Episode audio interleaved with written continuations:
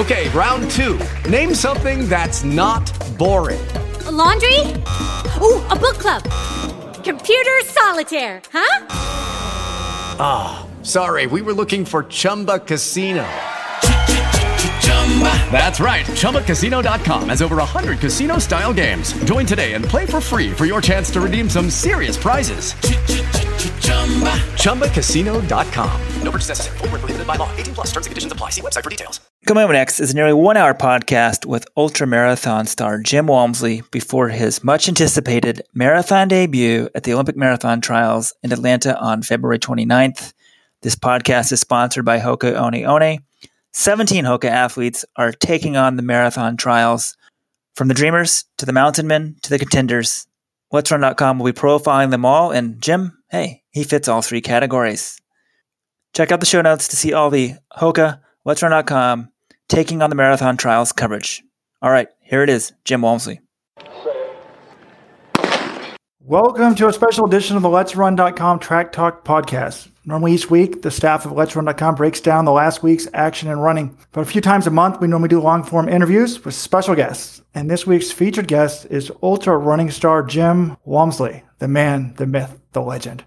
If you don't know who Jim Walmsley is, you must have been hiding under a rock, as just this week he's received three national features one in Sports Illustrated, one in Runner's World, and this Sunday he'll be featured on the cover of the Sunday New York Times Magazine. But let me share a brief bio. Jim is the reigning four time Ultra Runner of the Year, according to Ultra Running Magazine. He's the 50 mile world record holder. He's the holder of the fastest known time from the Grand Canyon from rim to rim. He's the two time Western States champion and course record setter both times. And just last November 17th, he was crowned the world mountain champion. Later on this month, on February 29th, Jim will be making his much anticipated marathon debut at the 2020 U.S. Olympic Trials in Atlanta, where a top three finish would earn him a, an Olympic spot. And that's why he's been getting lots of buzz recently. Jim, thanks so much for joining us. Yeah, thanks for having me. That's uh, quite the introduction, but uh, yeah, humbled and uh, happy to be here. Well, you got quite a resume. I, it took me a while to type that up, actually. But uh, I, know, I forgot to introduce myself. This is Let's Run.com co-founder Robert Johnson. I'll be joined, I think, by my brother Weldon. Weldon, are you there? I'm here. I, I knew about the New York Times piece. I've read it, but Jim, I didn't know it was front page of the magazine. I haven't heard that either, so I'm not sure.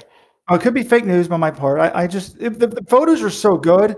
Yeah, I figured it had to be on the cover. Uh, yeah, Phillips photos are getting a lot of praise, and uh, I think the magazine really liked them. But uh, yeah, I'll take a cover. I, I didn't not aware of that, but I'm also not necessarily always aware of like release dates, and I thought it was kind of funny to see three articles drop on the same day. Yeah, we almost recorded this podcast last week. We could have been ahead of the game, but maybe it's good now because people will be Googling your name and they'll come across our podcast. Yeah, it's been a, a bit of an overwhelming week in general. Hopefully, there's been time to train. So, Jim, we're, we're two plus weeks out from your marathon debut. I think most people, when they're getting ready for the marathon debut, they're scared about the distance and hitting the wall. I imagine the distance is not your fear. What are your thoughts now, just two weeks out? Um, I, yeah, I think it just goes to focusing in on the the visualization of how I'm going to predict how the race is going to go and really about just dialing in and hanging on to that pace and through the ebbs and flows of trying to crank up some of those hills because definitely late and I think especially on the little uh, tail end where you finish the last couple miles you hit some really steep hills um, so kind of mentally trying to prepare to suffer for that yeah. Now, a, f- a few weeks ago, we, we emailed you as we have all of the Hoka athletes that we're profiling this month on LetsRun.com. You know, a standard Q and A, and one of the questions was, "What advice do, do you have for first-time marathoners?" And um, I, I loved your answer. You said, "I'd love to like to know this answer, please." So, you are a first-time marathoner. Where have you been getting your, your self-coach to? So, where have you been getting your training ideas from? I mean, I, have read everything from you've been following the Norwegian plan of two workouts a day, and, and, I saw that one day you did six by mile in the morning and 12 by 400 in the afternoon. I read you're doing the Japanese high mileage, and I did notice on Strava you had back to back 175 mile weeks in December. Um, I've read you've been reading some books. are all of these true? Is it a little bit of everything? Yeah, I, I would say all of them are a touch true.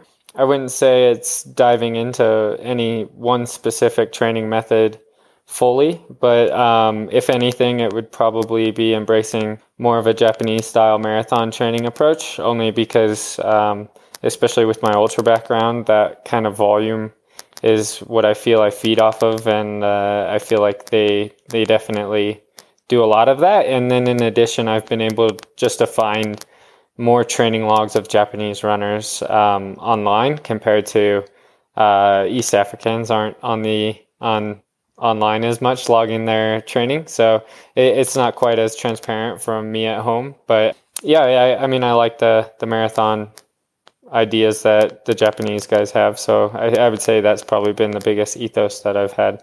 Now, a lot of people on the Let's Run.com message board have been looking at your training on Strava and comparing it to different Japanese runners, including one of whom is Takayuki Inubushi. Hopefully, I got that name right. Who was a 1346, 28, 26 guy on the track, which is kind of similar to what your track PRs are. Um, he ran 206.57 way back in 1999. So have you been replicating him? People are saying he did a lot of over distance marathon races. And where in the hell do you find a guy's training log from 1999? Yeah, so uh, I found his training log on bobhodges.com. Um, not sure how I stumbled upon that, but then there was also another Japanese guy um, that was uh, on bobhodges.com as well, and like Frank Shorter's on there, and I think like Steve Scott. But um, the the the runner you just mentioned um, is actually the guy that I put his training. Uh, I converted everything to miles because it makes a little. I, I can read stuff in K's pretty competently, but it definitely clicks a little better when I see it in miles. And from his 206.57, I, I worked it all the way backwards for the two months prior to that, and uh, yeah, I actually have. I could probably go grab them upstairs, but I have two training logs that are backdated from February 29th, and those are the two. One's mine and one's his. It's appropriate, I guess, particularly appropriate since the Olympics will be, I was going to say in Tokyo, but the marathon will be in Sapporo. So well, let me jump in. Did people figure that out on Let's Run Jim, or have you publicized that this is the guy's training log you've been looking at? Um, I've told uh, just a couple people, but it's leaked out from there, I guess. Uh, I, I mean, it's in the Sports Illustrated article uh, that Chris Chavez um, published, and uh, I got all of the, the names and stuff specifically for for him when I was talking with him, and uh, kind of walking him through that stuff. So as far as the Sports Illustrated article, I kind of appreciate that. That that one's a little more from a running perspective, where the New York Times article is a bit more about my background, how I got it back into running and it's trail running, ultra running specifically, and it's a more general article about me rather than nitty gritty details. And um, I, I, would say we could get into details more so on Let's Run than like uh, m- most media's out there. Yeah, and actually today on the message board, I saw a great video. I guess that Outside Magazine made with Clif Bar and Hoka from a few years ago. Yeah really love it. I will link to that in the show notes if you haven't seen that video. It kind of is a video presentation of a little bit running, but more, more the backstory sort of of your life, which we talked about. If you like this podcast, go back, folks. I think it was May 18th last year or May 28th, 2019. Jim was also a featured guest on Let's Run. But in terms of if we're going to get the nitty gritty of the training, I'm really curious how does the training for the marathon compare to your standard ultra stuff? Or is there such a thing as standard ultra stuff? Because it can vary so much from a 50 mile race on the road to Western States, which is a 100 mile race. But uh, when I was looking at Strava this afternoon, I, I realized, I mean, your mileage has been massive since the beginning of December, folks. This is what Jim's run 151 per miles per week, 151, 175, 176, 158. 151, 115, 125, 126, 126. So over a nine week period, you've averaged 144 miles. Um, and I also saw on Strava in the last year, I guess 2019, you ran 4,950 miles. Jim, so close to the 5,000 mile barrier. Yeah. Were you tempted to go out and run 50 miles on the final day of the year just to check that off?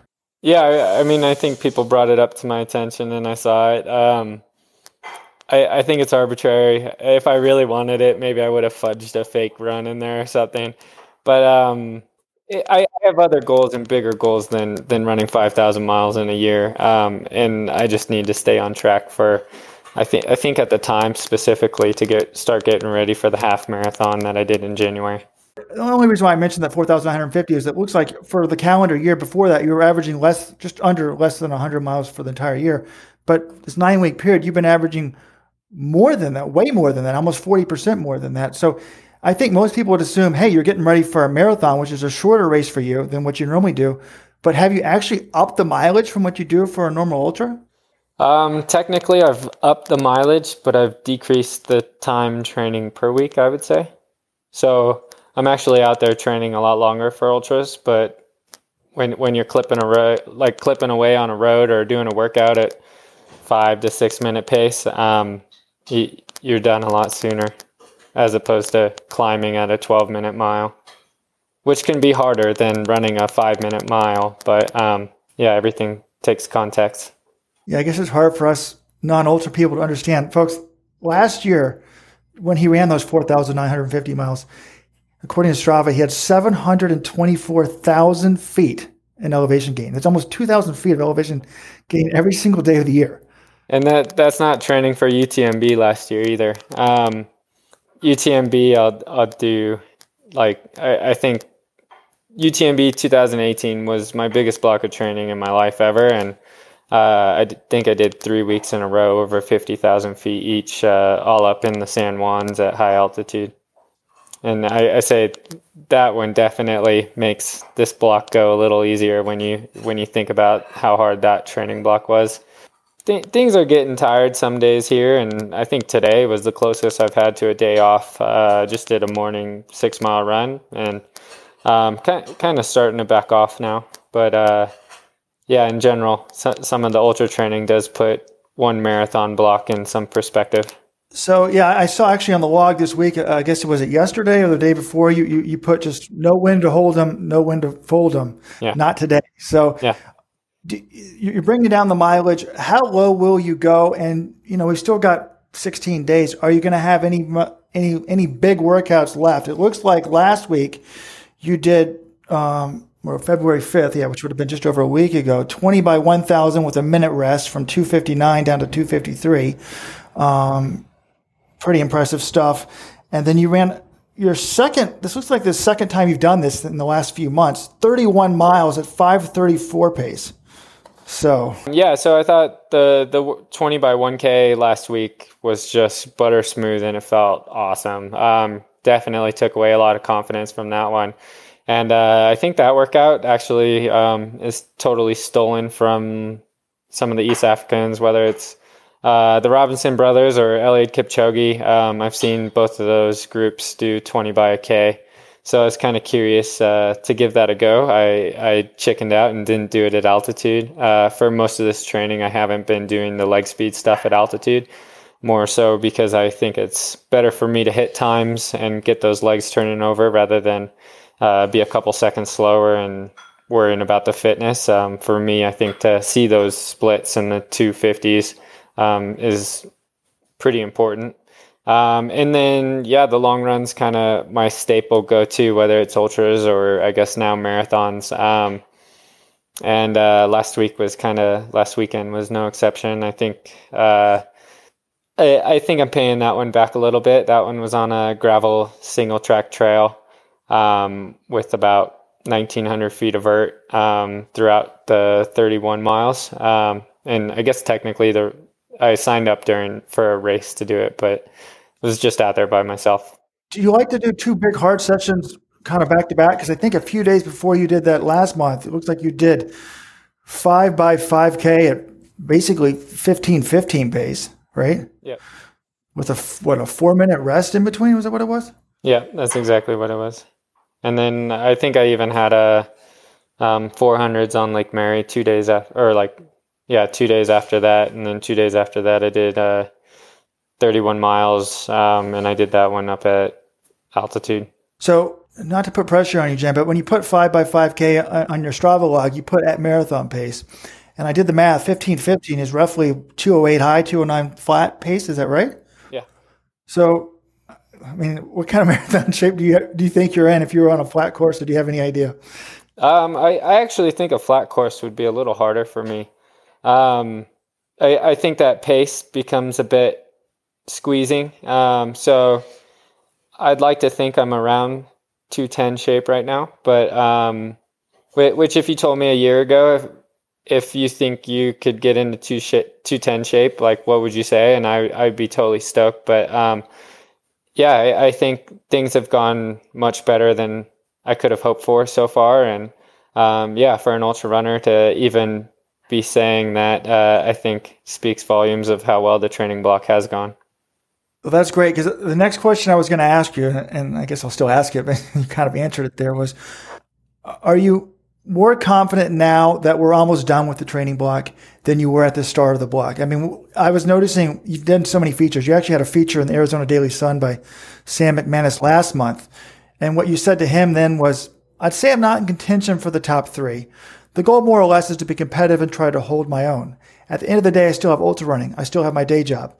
But then you paused and said, But you never know, with a smile on your face. I bring something to this race, a toolbox others don't. The race could turn out like, Well, I'm the only one who brought this wrench. I can do that. You never know. And then just this week in Sports Illustrated, you said something similar, but it sounded a little bit more optimistic to me. There's definitely some workouts and some moments of light where I'm grinning and believing that I have a shot. It's a bigger process than just one day or one week. You have to go through it all and hope that things align on race day.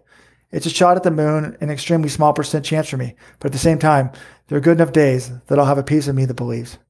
So are you are you more optimistic now than you were, say, two months ago? Yeah, uh, definitely more now than two months ago. Um, I think how the half marathon went in January uh, felt really good. Um, I mean, I ended up getting beat by two Americans with Brian Shrader and Matt McDonald in that race, um, but I also beat several other really good Americans in that race, and um, but more or less how it felt, and especially at a threshold pace rather than a marathon pace. Uh, that's really positive from where my training's coming from. Um, and then, yeah, there, there's also humble pie things like from how many Americans ran under 62, 63 minutes on the exact same day in Houston to, uh, I mean, basically not having it when I went to go do uh, what was planned to be my biggest workout of the training block uh, just yesterday. But um, more or less, right now is not necessarily about squeezing out one more drop. It's more about um, making sure you're going to show up on race day and throw down a really good run. So you originally had your biggest workout plan for yesterday. What was that going to be? Um, yeah, I think uh, in retrospect, it, it might have been, um, it could have cost maybe the race to pull it off. Um, but it was going to be eight by eight miles um, at marathon pace, one mile at threshold, rest, repeat. So two times through. And I got about four miles into that and decided to, yeah, put on the Strava, uh, know when to hold them and know when to fold them. Um, part of it, I think, uh, doing my long run on a single track trail um, with a bit of gravel on it, um, combined with a good workout, and then kind of all the the media buzz this week. Uh, yeah, it actually uh, kind of was feeling me. I was feeling a little uh, drained during that workout, and decided it, it wasn't a good day to push it. Damn. So we're to blame. Yeah, we Jim, we can stop this podcast right now if, if we're going to ruin your chances because I, I guess I talked to you in May, and I just love the fact when you were, you know, just the dream of it, and you're like, hey, maybe I can make this team, and I'm like, yeah. yes, I like this, and you alluded then, like so much is unknown. You've never run the marathon. You've had this great success at the ultra marathon. You have these track credentials in college, and so it's like it's like this guessing game. But to hear you say that, like, oh, stuff has gone better than expected as a running fan and just geek of the sport. That makes me excited. Um, but then I'm like, when I hear you say, "Oh my god, my worst, my most yeah. important workout bombed yesterday," I give you credit. I think maybe. Do you think some of your ultra running background makes you a little more chill? I mean, yeah. Well, I never came close to figuring out the marathon, but I was like 2806 10K guy and I ran shit marathons. And the, the, one thing I would tell you is like you're a better runner than me across the board, short distance and long distance. So yeah, two ten marathon, I think for sure you can do it. And other people are like that's crazy, but I'm like, why? I don't see why not. But if I had a bad workout two weeks, I can't believe we're two weeks out. From big picture now, I'm like, oh, the trials are still ways off. But I would have freaked out if I had a blew my biggest workout. But you seemed really pretty chill about it.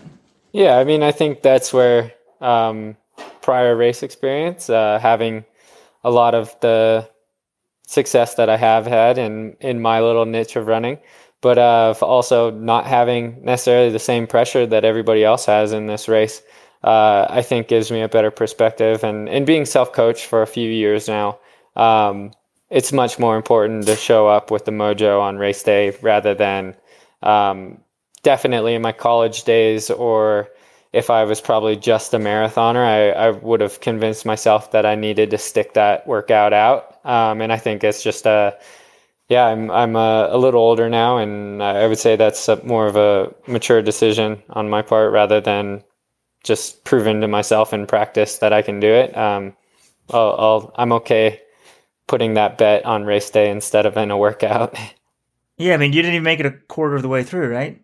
And you yeah, yeah. Um, I mean, the the long run last weekend was really good. Um, it was only 534 average pace, but I I think uh, I know, and people that have been on the trail definitely know that um, there's some hidden stories about uh, that course kind of beating people up and um, I I went faster than what I kind of put my governor on for my to do that race. Um, I didn't want to go under 255 and I went 249 so I kind of broke my own rules and not really surprised that I feel it uh, a couple days later. And I applaud you for pulling the plug on the workout. I mean, this one story I, I heard from Flagstaff. This is nobody used to train there, but Yobes Ondieki, who used to have the 10K world record, supposedly one day he went down to Camp Verde to train. His wife was Australian, and they were just doing quarters or something. It was it was like perfect weather or something. And Yobes did a few and just stopped. She's like, "What's going on?" He's like, "I just don't feel well today." And she did the workout and whatever. So then the next day they had to drive back down so he could do his workout that he missed. And supposedly it was just like terrible, like windy, raining and he just did the workout. And she's like, "How was it?" And he's like, "Perfect." And she goes, "Well, you couldn't hit your times." He's like, "Hit my times. I'm I'm doing what my body needs to do today." You know, yeah. so I think it's a sign of maturity. You, you said another time. I think he was like seven seconds a rep off. It was incredible. Like less way off. Yeah.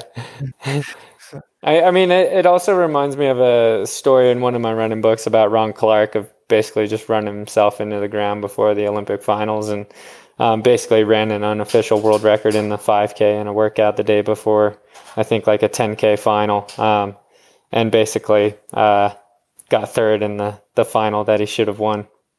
So you talked about this long run you did last week. What prompted you to do it on the trails? Is it a, a more hilly course? I think one thing that a lot of people aren't really. Have you seen the course in Atlanta? Like, have you run it? Yeah, yeah. So I saw the course back in November when they had the kind of I, I, guess they send an email out to invite runners to go out there, and they they had like a police escort to go through all the traffic and stuff. Um, so I got to see the course. It, it's yeah, kind of the takeaway was that it felt really flowy, um, not necessarily punchy with the hills, um, and then everything's always up or always down.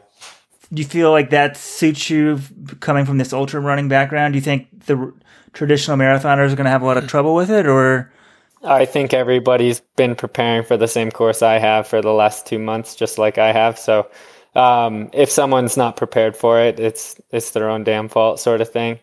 Uh, it, marathon or ultra runner, um, everybody's seen the the course that they need to be ready for. I can't get over how much I have. I, I already praised you for stopping that workout. I want to praise you as well. My free training advice to anyone listening to this podcast: I'll never forget. I coached ten years at Cornell, but my first year of college coaching, Uh, in the spring, all I did was send this one kid home. He was a 1500 meter runner. It seemed like every big workout, he would do like the f- first 400. I'm like, God, you look terrible. Go home. He had a cold. And then at the last meet of the season, he was just running. And we got about 700 meters into the 1500. and I said, Oh my God, he's going to run 346. And I'm like, this guy's not, even I knew it was my first year of coaching. I'm like, he's not anywhere close to 346 shape. But he ran 346 just because he felt so good. The weather was good. He was he brought you know you don't want to leave your race in practice, and I actually I think that's what Weldon used to do in college. But he's, you know, he wrote a famous article on Let's Run. It's called "Why I Sucked in College." If you want to Google it, but basically he could run the workouts that the All Americans did at his college, but that would wear him out so much he had nothing left for the races. So the workout isn't the race. You know, the workout leads you to the race essentially. And I mean, one, you're self coach. You know way more than me about what's going on. Whereas I would sort of just like follow what my coach told me and sort of, I didn't, I didn't have maturity. I think I, I sense from you. Well, I, I definitely find uh, the feedback loop that I've had with coaches um, led me to overtraining a lot easier than self coached actually. Because self coached, um, it's just me. So more or less, I don't have many people to convince when a, a day is not going right. So, uh, um, where with a coach, I kind of find more pressure to say everything's good, no problem, let's keep cranking, and more or less, uh, I, I, keep doing big workouts, and I, have I've fallen apart before, and other other seasons though too. I've I've done well and held on all season and stuff. So, um, it, yeah. All right, Jim. I think we've been get, getting caught up in the details of the training. One thing that I've loved is in some of these profiles that have come out is you've got like a summer schedule set. You'll do if if you make the team, and uh, you know you got to think like you're gonna make the team. Comrades, marathon, ultra marathon. I'm not sure exactly how to call it. Yeah. Then the Olympics. Then UTMB. I mean, it's just like the, the, stuff has never been done before, and I just it would be so epic if you could make this. I just I don't know. The the the dream inspires us all let me interrupt here. I don't think Weldon explained this well to the average person who's not total running nerd and maybe listening to this podcast. Basically, last year we determined there's a triple crown of ultra running, right? It's Western States where you've already dominated twice. There's the Comrades Marathon on the road in South Africa, which is like a 56 mile race. Am I right yep, about that? 56 miles and it's downhill the next two years. Okay. And then there is the UTMB, which is in the mountains of France, right? And is over 100 miles, correct? Yeah, it's 105 miles with 33,000 feet of up and down. So you, you have the ultimate. You've got all these different distances. You've got the different surfaces. We've called it the Triple Crown. Nobody has ever won all three. One of your big goals is to win all three. And you've said, hey, no matter whether I make the Olympics or not, I'm going to do comrades. I'm going to do UTMB. So yeah, you still I, even if you make the Olympics? Um, yeah, if I made the Olympics, uh, it wouldn't change a thing about comrades. Um, it would probably uh, put UTMB on the back burner. Uh, but I've kind of said I'll, I'll try to do a victory lap there of making the Olympics and running in Japan. But uh, I, I don't think it, UTMB would be the year to, to give it the best run for, for trying to win it. So, uh, yeah, I guess I would challenge any marathoner uh, to double back for UTMB, and we'll see how it goes. So that leads me to a, a, question I had prepared, which is perfect for this timing right now. What do you view your strength as an ultra runner? I mean, the ultra scene, what we learned last year when we did this exploration of the ultra scene, it's so varied. There's so many distances, so many surfaces. You've got the mountains, you've got the trails, you've got the roads. But what do you think your strength is of those?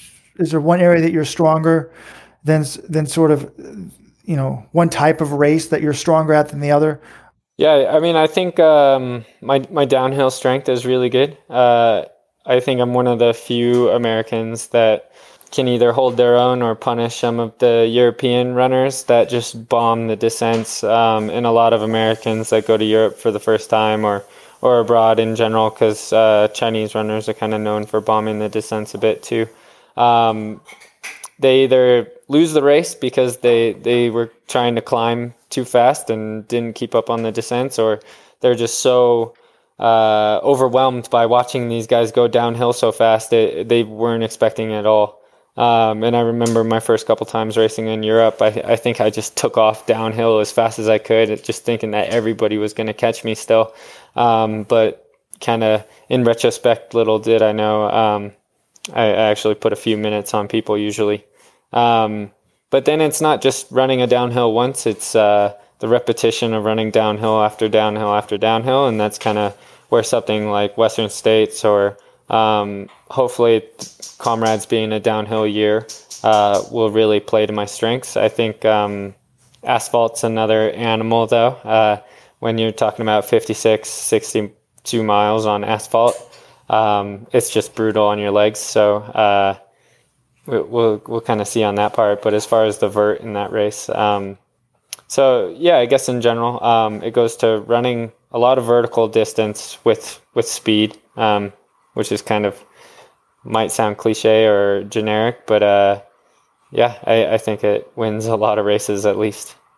Um, you know, in the past, you've said I think once to Runner's World a couple years ago that ultra running doesn't take special talent; it takes motivation and the will to achieve something extraordinary. Um, and a lot of people are sparked to get in the sport when they're in a low low spot. Uh, do you still believe that? I mean, I feel like you definitely have a skill set. You just said it. I mean, Julie Benson, your college coach, said you were always fantastic at running downhill. You've got to. It can't all be mental, can it? Um, I, I'm definitely a firm believer that, especially the longer the race, the better answer you have to have for your why and why you're out there, why you're doing it, why you want to keep going, why you want to finish, why you want to run it fast. Um, and not only do you have to have a good answer for it, you have to hold to it all day long. Um, and because you'll you'll keep getting asked that question. Um, so uh, there's a absolutely huge part of it that's mental. I, I would say ultra running is more mental than shorter distances because talent can win a lot more so in, in the track. But uh, in ultra running, talent's a, a, little more mute. It's a tool, but it can also get you into trouble or um, it can get you into overconfidence. So, you know, the talent is one of the big reasons why your story is so fascinating. I think historically, you know, it's not the very top talents on the track have never really run the ultra scene, whereas you were a pretty big talent in the sense of you made the Footlocker Nationals in high school, you were pretty darn good in college, and now you're just dominating the ultra scene. But then as a pro, you haven't really done the traditional running and you're coming back down. So there's that mystery to it, which plays so well into the ultra scene because as you told us last May, you said one of the beauties of the ultra scene is it's like even after the race is over, you debate like there's a story behind the race and like yeah. you know, so the mystery of how you're gonna do is even it's just perfect, you know. I, I think, but um, I, I, guess one of the questions I have, sort of in, in that sense, is I, I, think you have a talent, and I think even if you put one of the best people in the world, like let's take Galen Rupp. I mean, he's won two Olympic medals. He's won a, a ten thousand medal. He's won a marathon medal. He is a supreme talent. He's run twenty six, whatever it is, in the ten thousand meters. He's broken thirteen minutes in the five thousand meters. Uh, what? There's got to be some race in your background let's some race you've won or a world record you've set. What do you feel most confident in? Like we can put Galen Rupp in his tip top shape, the shape he's in on February 29th and the shape you're on February 29th. You know, we're going to race the marathon, so we're going to see who wins there. You know, but what race are you confident in? You know what? If we did this, whether it's rim to rim, the JFK 50 miler, Western States, I would beat Galen Rupp on that day, even if he trained for it. Yeah, I think uh, JFK is probably a little too flat. He, um, so so he's got an incredible engine, um, being under 27 minutes for 10k, um, and in his mile speed, especially for definitely being known as not a good kicker at several times in his career. Um, he he's been able to get his leg speed going quite a bit, um, but. I, I would say both the Canyon and Western States um, would be two areas where I'd like to hedge my bets and yeah, that that would be a lot more fun to race them at Western States than uh, than the marathon trials. Um, luckily, there's still a couple hills at the trials, and um, there's weird stuff that happen on any given day. Um, so I, I, think there's going to be a big pack and a lot of people early. So um, you, you never really know what's going to happen, and if you're going to be finding your bottles between the 700 bottles that are out on the course, I think it's going to be a little more complicated than people give it credit for. Yeah, have you have you gone through the race in your mind, thinking how it's going to play out? I think sort of maybe even a year ago, if you asked people about the trials, they might have said, "Oh, there's a handful of contenders." Oh, a year ago from right now, the scenario was so different. When when I decided to do the trials, I really felt like um, the U.S. marathoning was much more wide open. You still had Galen Rupp hurt, Korir hadn't run 207 uh, Scott Fauble, Jared Ward hadn't run 209. You didn't have 10 guys all run under 212 at Chicago. You didn't have 14 guys run under 62 minutes in Houston. Like it is night and day different scenario. Um, as an ultra runner, definitely licking my chops a lot more a year ago than uh, I mean, so many guys have risen to the Olympic occasion, and and I mean, good for us and good for the the U.S. and and but at the same time, again, I, I think I kind of alluded to it earlier. If you told me a year ago if I'd be at the fitness and the leg speed I'm at right now, um, I, would be more than happy. But right now, I'm I am more than happy. But I know it's still going to be an absolute dogfight. So uh, it, yeah, it's it's kind of exciting and fun, and I think it's one of the most exciting Olympic trials marathons we've had in a while. Yeah, it's pretty fascinating because you were kind of, I think the New York Times kind of dinged you. I guess it was Scott Fauble says you snuck in with a 64 minute half marathon. To those don't, people don't know, he just ran a 62.15 half marathon in Phoenix. Now it was found out to be 285 yards short, which is about 50 seconds. So it's basically 63 low. Yeah. So you've, despite all that mileage, you've chopped a minute off your half marathon time. That's the good news. The bad news is it seems like everybody's running. Now, one of the reasons why people are running faster is there is some new shoe, shoe technology out there. You actually set a 50 mile world record in, in a new Hoka shoe last spring. Um, and I, I was fascinated. I was reading the New York Times comments to your article today, and several people are like, well, he would make the team, but he doesn't have the super shoes. Uh, does do you worry about that? Might Hoka let you wear their shoes and just cover over cover over the Vaporfly brand? What is your thought on this shoe price on this whole shoe thing?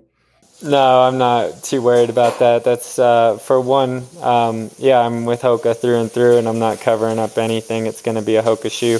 Um, the other side of it is uh, we have a really great inline product uh, with a Hoka shoe that um, has been in a few photos online, but um, we we have a really great shoe right now, and it's going to be extremely competitive.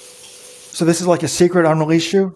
Is that what you're saying? Um, it's it meets all the guidelines. So uh, I'm not sure on the exact timeline of everything, but uh, yeah, it, it's a, a inline product, new shoe. That means you'll be wearing it. Yep. Oh yes, thank you.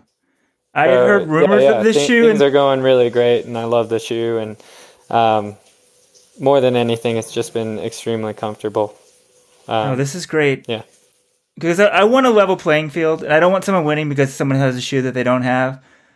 It'd be kind of ironic if your shoe was better than everybody else, but hey, yeah. th- to me at this point, that'd be fair play. I, I, I would love it if it's a, a 20% shoe. At this point, I, I think uh, that there was already a fix on the, the World Athletic rules, which is uh, a little bullshit politically, but um, that's okay because I think Hoka's stepping up to the answer, and uh, it, it's going to be exciting. And uh, myself, Scott Fauble, Scott Smith, Sid Vaughn, uh, Kellyn Taylor, um, Allie. We're yeah, we're we're going to be well equipped.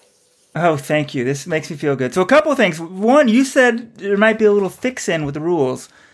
Are you speculating? What have you heard about that? Do you think it, the rules were designed to sort of protect Nike's advantage, like, or are you just sort of venting as a frustrated athlete? Uh, I I just I think it was a little obvious that um, there there was like some collusion with it. Um, yeah, I, I, mean it's not ironic that they released their shoe that was in regulations the next day, uh, and that World Athletics made it that. But you, you know, um, yeah, Hoka shoes within regulations, so um, it's really not a big deal at the end of the day. And come February 29th, I think uh, Hoka shoe takes advantage of all of it as well. And when the rules came out, did you were you under the assumption, like us, that this what's it called, the Alpha Fly, the Eliud Kipchoge shoe, would be banned? And then it came out, like you said, like a day later that yeah. it actually wasn't. Well, I mean, the biggest thing is just that Nike announced it like literally the day after, so it's just like, uh, all right. Um, as far as the exact details of it, I, I have no idea. Um, yeah. It's very, very convenient that the head of the IAAF or World Athletics also used to be a paid Nike brand ambassador. So that's kind of. Well, they, they sponsor a lot of good runners in the sport. I know it's easy to come up with conspiracy theories. I do want to. Jim's praising Hoka. I also want to praise Hoka. They've been sponsoring the our take on the marathon trials all month long. And it's really been fantastic. I mean, there's so many great stories. I mean, Jim alluded to it. There's 700 people in the Olympic trials this year. There's quite a lot. So there's so many amazing stories. It's like, let's run, like, which ones do we want to focus on? And when someone says, "Hey, why don't you pay us a little bit?" Someone's going to pay us to focus on these stories, and we found some really cool stories. I mean, not only you, Jim, we've got um, Swanjet Boyle, a guy that was cut from his college team twice and is now running fantastic. We've got a cancer researcher who she does cancer research during the day and qualifies for the trials at night. So a lot of cool stories there. So go to the let'srun.com homepage. You can see the banner up top. Hoka One One takes on the marathon trials. Well then, back to the shoes though. Yeah, people think we're in like cahoots with Hoka. They pretty much just say, hey, sponsor. We kind of outline what we're going to do and profile the people. But then after that, they don't say anything. I knew nothing about this shoe. About maybe a month ago, I got something from Hoka PR people saying, hey, can you take down this picture of this shoe? And we sort of looked at it and we're like, well, people are talking about it. We get requests from lawyers about a couple times a year from shoe designers. And we're like, well, why should we take this down? So that's all I knew about the shoe. I assumed it wasn't going to be here for the trials. This is great in some ways, I think this this ultimately I want running to be about who's the best athlete. But for now, the shoe thing gives us so much stuff to talk about. As a j- journalist or media entity, it, it's a little more entertaining. But the Olympic trials are so great on their own; they don't need anything to make them greater.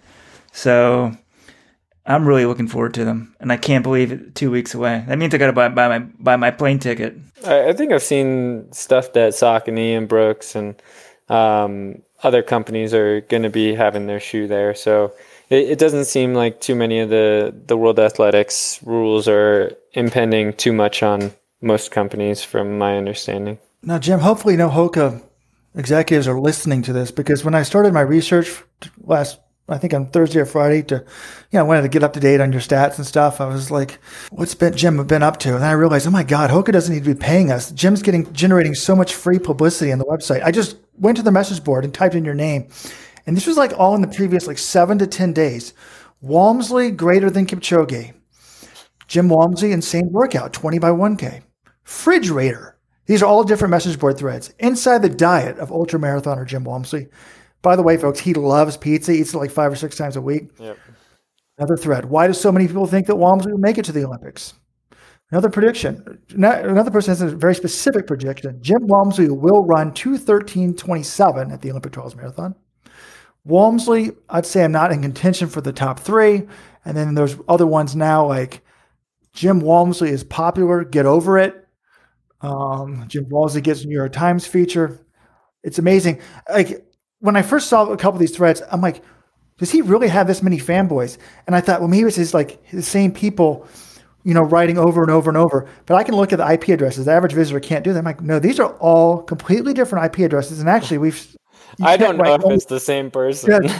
and then I went on to Strava. You've got like fifty thousand people following your training log on Strava or something insane. Yeah. So and it's crazy. Like, these are real fans. Yeah. This is not I, I mean, I remember five years ago at this point, um, starting logging on Strava basically with like 30 followers, and it's just been uh, an absolutely insane like growth. Yeah, it's, it's kind of odd. Yeah, it's pretty crazy because with the threads, I'm usually pretty good now at detecting bullshit on Let's Run, but I kept seeing so many threads. I'm like, I wonder if he's got people posting stuff, but the language seemed legitimate to me. And I looked at, I did the same thing Robert did. I'm like, kind of check some IP addresses, and I'm like, yeah, these are all legitimate. So kudos for inspiring people and making them interested. Yeah. yeah Back to the shoe. Does it have a name? Have you been training in it? I'm assuming the first time you wear it, it's not going to be, you know, at the at the. I don't know. I think right now I'm just calling it the Trials Dagger. It's going to be our our secret weapon. So I don't know. Well, it's better to leave mystery about it. Well then, the Hoka, twenty one percent. Yeah, I, I think it like with that and just with sponsoring Let'sRun.com, I think you're just seeing really innovation, not only in the shoe but also ways of marketing that uh, Hoka's going about, and kind of speaks to their their urge to to stay at the forefront of the sport. When did you first get your sponsorship with them?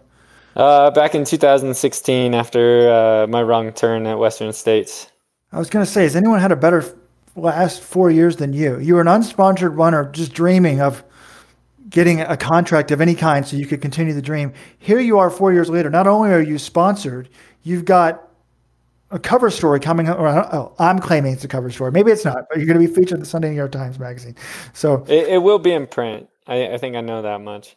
But yeah, I think it just goes to doing my own thing and kind of doing things that inspire me and not being afraid to to do what I love, but also do things differently. Um, and I would say that this marathon trials is such a great example and such a great year of how many talented guys there are in the U.S. Um, that don't always get credit or don't always get the sponsorships, and it just goes to like, well, you know, try to do something different. Um, you, you, don't necessarily need to do what someone else is doing. Um, you you can find your own path. So um, yeah, I think there's just tons of talent in the U.S. Um, not all the talent can run on the trails, but um, some of it can. Well, I think it helps if you do if you are really really good at what you do, like you are. Plus, I think what is appealing about you is, I think a lot of runners they say what other people think they should say, and you to me say you tell the truth. And it's like the first time you're showing up at Western States, do you want to finish? No, I want to win set a course record. And then you didn't quite do that. You made a wrong turn at the 93 mile mark, but that made you kind of a legend. And then it's like, well, I want to make the Olympic marathon team. People are like, are you crazy? And you're like, no, I want to do it. And then you're also not afraid, you know, to share your personal struggles, which I think is really, um, you know, inspiring to a lot of people too. So it's just, you know, really interesting. I'm curious about these trials. I mean, I, have read where you've talked about it before, but growing up as a runner in high school, was the Olympics the goal? I mean, I think a lot of people uh, that's what they hear about. The Olympics is the ultimate in the sport. Is that what drew you back? Was that like a really cool thing in high school? I, I would say in college it became more uh, within a foresight. I think in high school one of my big regrets is not having enough foresight into um, looking into the next stages of where you want to take your running career. I, I don't think I had a concept of what college guys were running or what professionals were running. Um, I think I would see the Olympics every four years, but uh, in high school, I definitely lacked the the big picture to to dream a lot bigger. Um, in college is kind of when you start getting introduced to people from all over the country. You start competing against these guys that just start blowing the doors off of you as a freshman. Um, and for some of us, uh, it happens all four years while we're in college. Um, but uh, it definitely makes you hungry and makes you dream bigger and um, readjust your goals and make it bigger. And I think like there was even two years um, that overlapped with Jenny Simpson, and it, it doesn't really get bigger than uh, some of the goals she's accomplished in the sport. Now, it sounds like things are going well. You're confident. Training's been going good. Running PRs in the half marathon, mega mileage. I mean, I would be confident too. But are you worried at all? I mean, you, you said that you know you, you want to challenge the status quo for how we are stereotyped as ultra runners, but you know, on February 29th, we're going to know where you stand.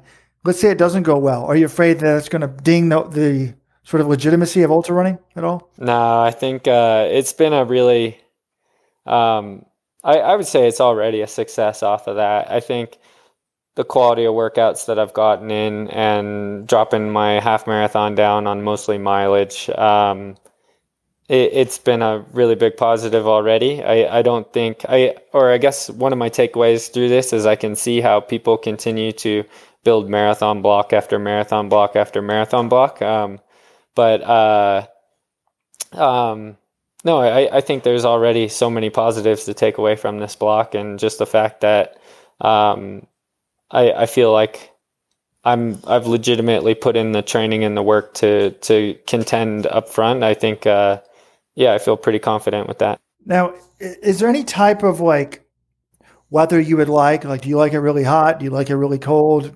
Do you not care?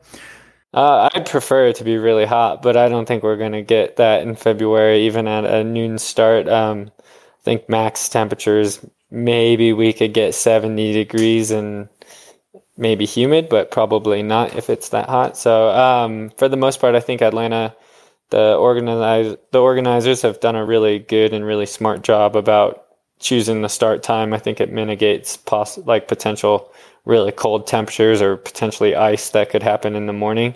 Um, worst case scenario, I think you're going to get 70, 75 degrees, um, but more than likely, um, it looks like maybe around 60 and rainy.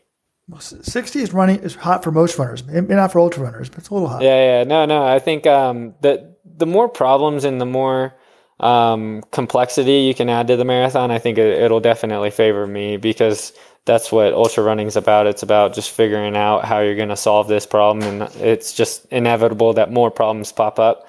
So whether it's um, missing nutrition on the course to overheating to figuring out the right pace from just the very beginning to um, dealing with falling a little bit or something, there's all sorts of problems that I've gone through hundreds of times in the last couple years just in ultra running. Um, kind of one of the sayings you say about Western states is it's like living a whole life in a day. So, um, and it just speaks to how many, um, how much problem solving you're doing all day. And what about what type of race do you want? I mean, a lot of people are like, oh, he crushes it from the beginning at Western States.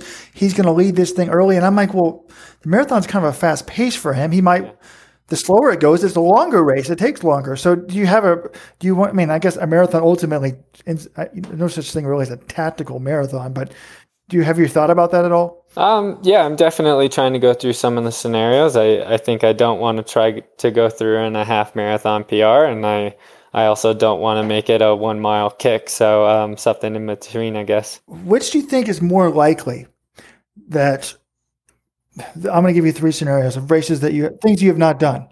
You win Comrades, the 56 mile race in South Africa.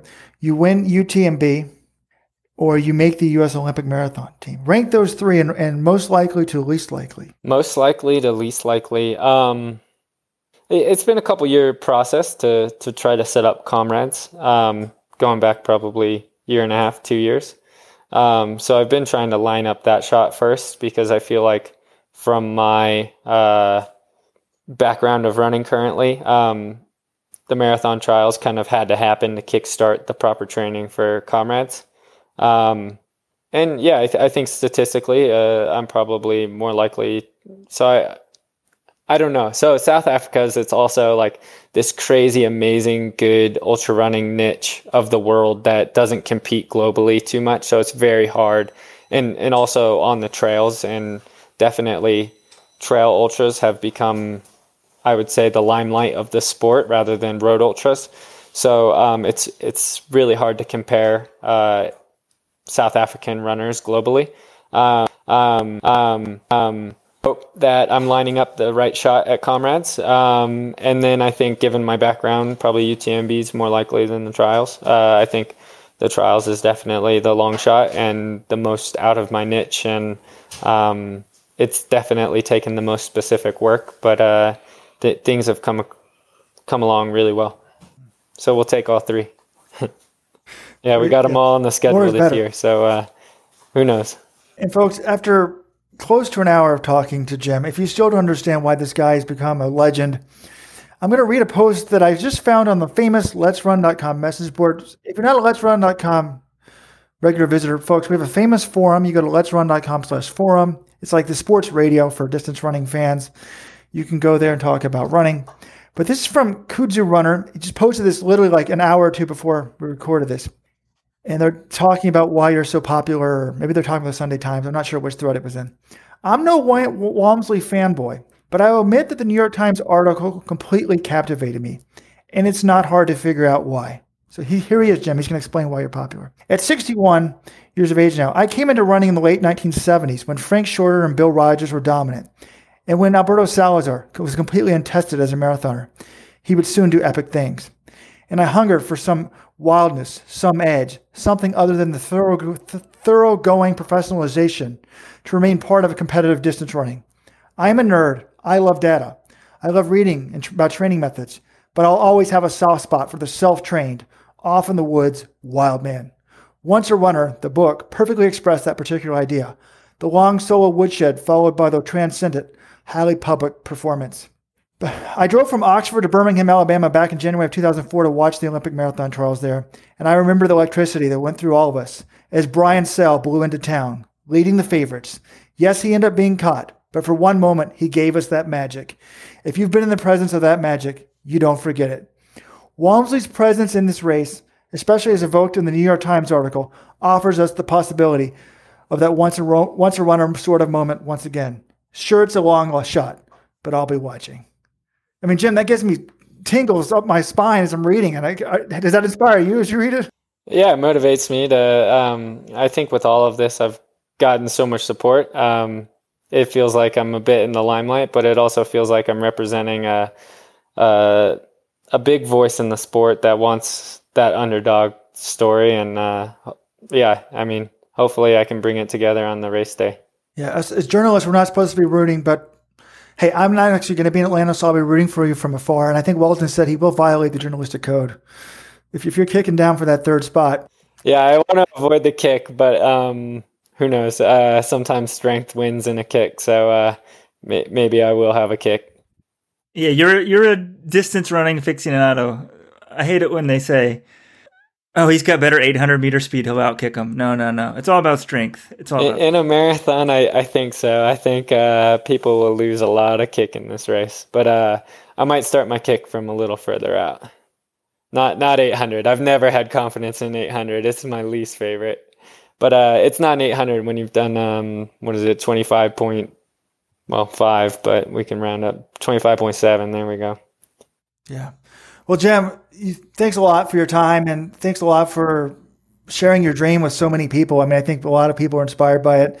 And um, as Kudzu Runner hopes, hopefully you give us a magical moment on February 29th. And regardless of what happens, I, I hope that you've enjoyed the process and, and enjoy the day. Yeah, thanks so much for having me. I'm I'm really excited, and we're gonna give them hell. Hey guys, it is Ryan. I'm not sure if you know this about me, but I'm a bit of a fun fanatic when I can. I like to work, but I like fun too. It's a thing. And now the truth is out there. I can tell you about my favorite place to have fun, Chumba Casino. They have hundreds of social casino style games to choose from, with new games released each week. You can play for free anytime, anywhere and each day brings a new chance to collect daily bonuses. So join me in the fun. Sign up now at ChumbaCasino.com. No purchase necessary. Group. Void were prohibited by law. See terms and conditions. 18 plus.